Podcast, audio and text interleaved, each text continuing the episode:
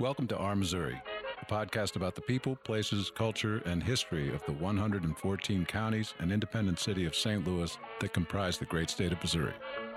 Each episode focuses on a topic related to the state, ranging from publications about Missouri's history to current projects undertaken by organizations to preserve and promote local institutions. The Our Missouri podcast is recorded at the Center for Missouri Studies in Columbia and is generously provided to you by the State Historical Society of Missouri. And now, here's your host, Sean Rost. Good morning, good afternoon, and good evening, or whatever hour you're tuning in to listen to the Our Missouri podcast. My name is Sean Rost, and I'll be your guide as we explore the memories, moments, and misfortunes from Our Missouri. In honor of the state's 200th birthday, Our Missouri will feature a series throughout 2021 entitled Bicentennial Book Club, which discusses award winning publications that detail the state's diverse history, as well as the stories behind the stories featured within their pages. In the April 1954 edition of the Missouri Alumnus, the authors felt that one Missourian was worthy of the moniker Mr. Missouri. Writing of this individual, the magazine confessed that, quote, there is no way of estimating how many Missourians read his magazine, for he has achieved the most impossible combination of scholarship and sprightliness in its pages. End quote. Continuing, the alumnus noted that, quote, he is personally known to more Missourians than any other public man in Missouri, including 12 governors of the state and seven presidents of the university. Pondering how he did it, the alumnus asserted that, quote, it is easy to account for the soundness of his scholarship, as he himself is an historian with enviable reputation. He knows that history must be based on scholarship, and his library is a mecca for scholars of history who come from all over the country to dig into his treasures. End quote.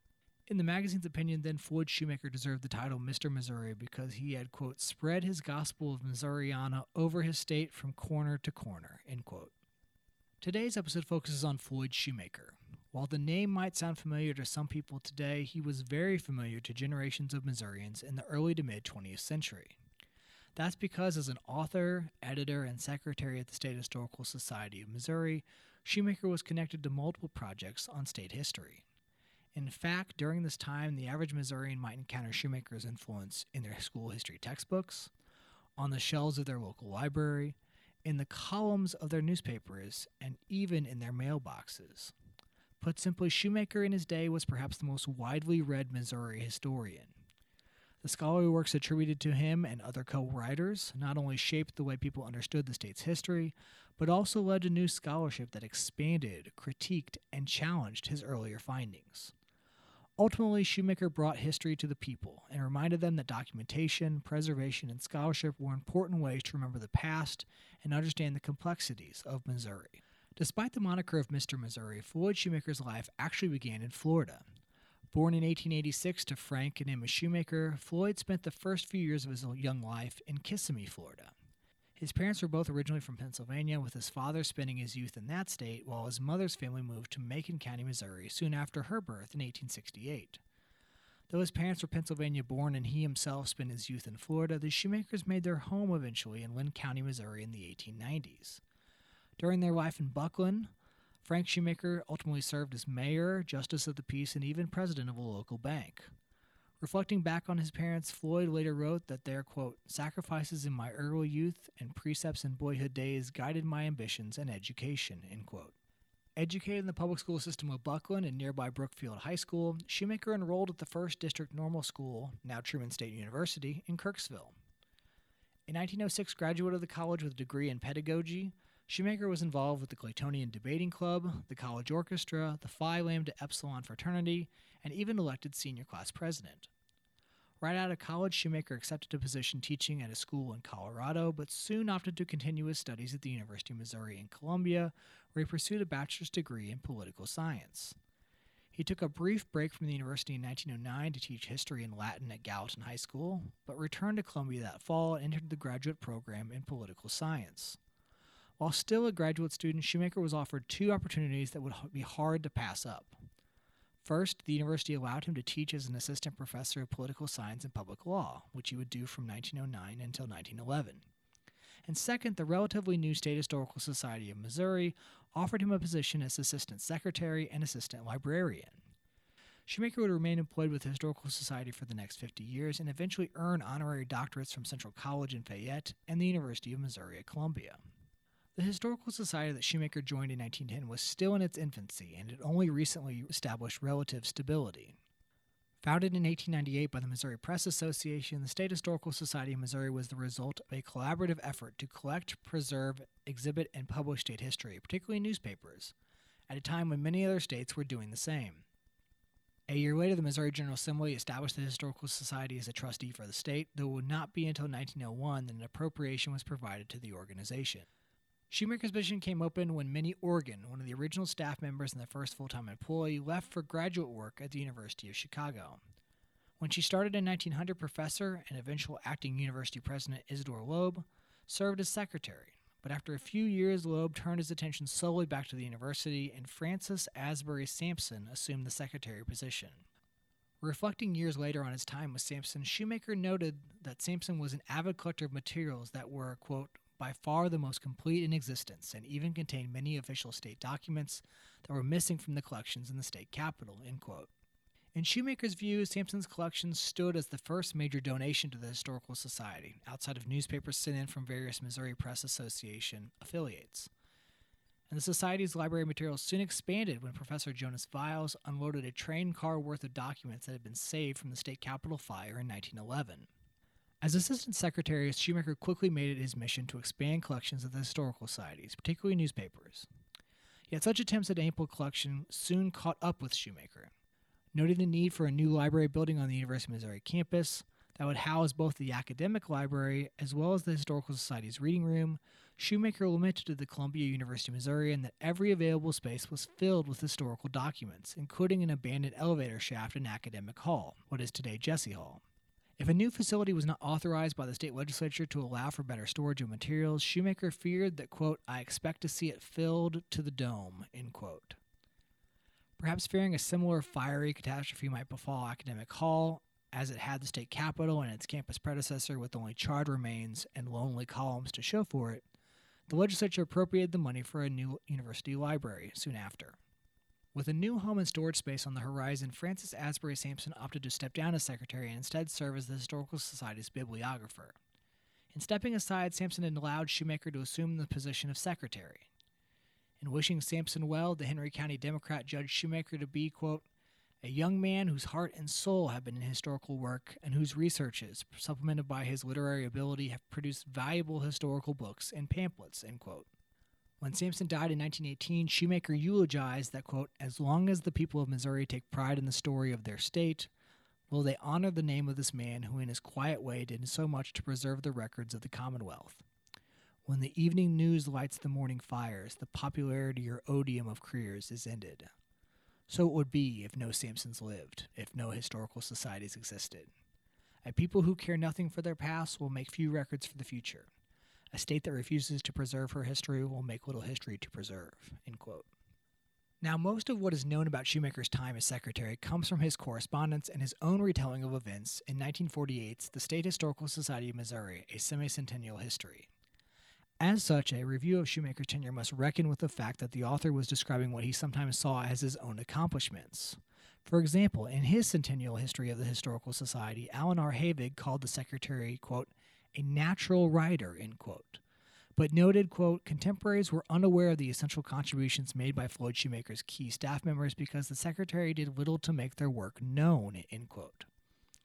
According to Havig, this was especially relevant in Shoemaker's correspondence with researchers, where valuable pieces of state history gleaned through the research and labor of staff members like Sarah Guitar were signed off with Shoemaker's name. Quote, his use of the Society's staff and his own paid research assistants only partially explain his prodigious output as author and editor. As secretary, Shoemaker set out to accomplish two main goals. Quote, to popularize the state's history so that it would become an intimate part of every person in the state, and to edit an historical magazine which in reader interest and scholarship would rank with the best in the nation, end quote. While the second goal will be addressed later in this episode, Shoemaker sought to meet the first through a series of public projects. First, he made it a habit to travel as extensively as he could throughout the state and promote the work of local historical societies. Shoemaker also saw this as a way to scout for potential material and financial donations, supervise key commemorations, including the state's centennial, and spread his influence over Missouri scholarship. Second, in the years following the state's centennial in 1920-21, Shoemaker co-edited publications related to the Missouri Constitutional Convention of 1875, as well as public addresses given by Missouri's governors between 1820 and 1920. The messages and proclamations of the governors of the state of Missouri eventually expanded to cover events up to the 1960s with editorial support from Beulah Leopard, Grace Gilmore, Sarah Guitar, and Dorothy Penn. Shoemaker also later co edited a four volume publication on Ozark folk songs with Francis Guthrie Emberson and Vance Randolph.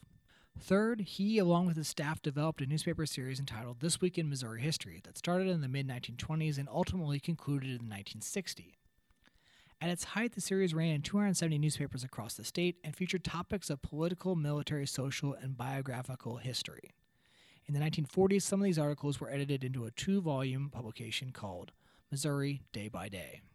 Finally, what Shoemaker considered perhaps his crowning achievement in his time as secretary, the profile of the Historical Society expanded from one of seeming indifference among Missourians regarding its status to a membership that rivaled and in some cases exceeded the largest historical societies in the United States.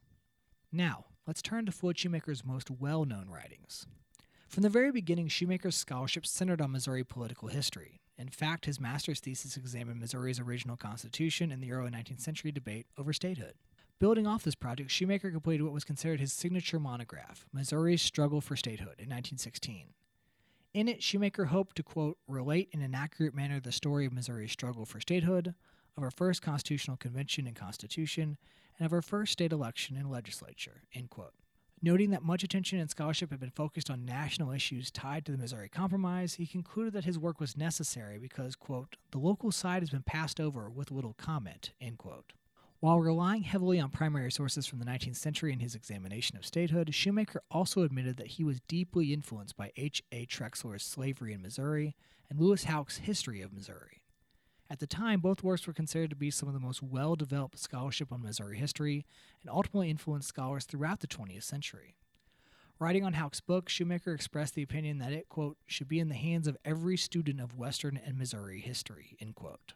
Now, to learn more about Louis Houck's history of Missouri, check out episode 46 of Our Missouri with Joel P. Rhodes. Shoemaker followed up Missouri's struggle for statehood a few years later with Missouri's Hall of Fame, Lives of Eminent Missourians, which provided short biographies of key figures in state history. As with most of his writings, he tended to focus on what he deemed to be significant political figures, but he also devoted space to authors like Mark Twain and Eugene Field, artists like George Caleb Bingham, and explorers like Meriwether Lewis and William Clark. The Shoemaker's biographies centered overwhelmingly on deceased white male dignitaries, but he did offer some comments on living individuals as well, such as journalist Walter Williams and General John J. Pershing.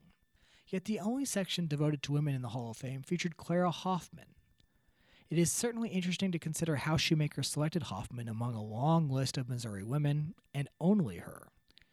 Yet when it is understood that a marble bust of Hoffman resided in the Historical Society's reading room, no doubt staring at him from its pillared perch, it seems obvious why Shoemaker included her in the book.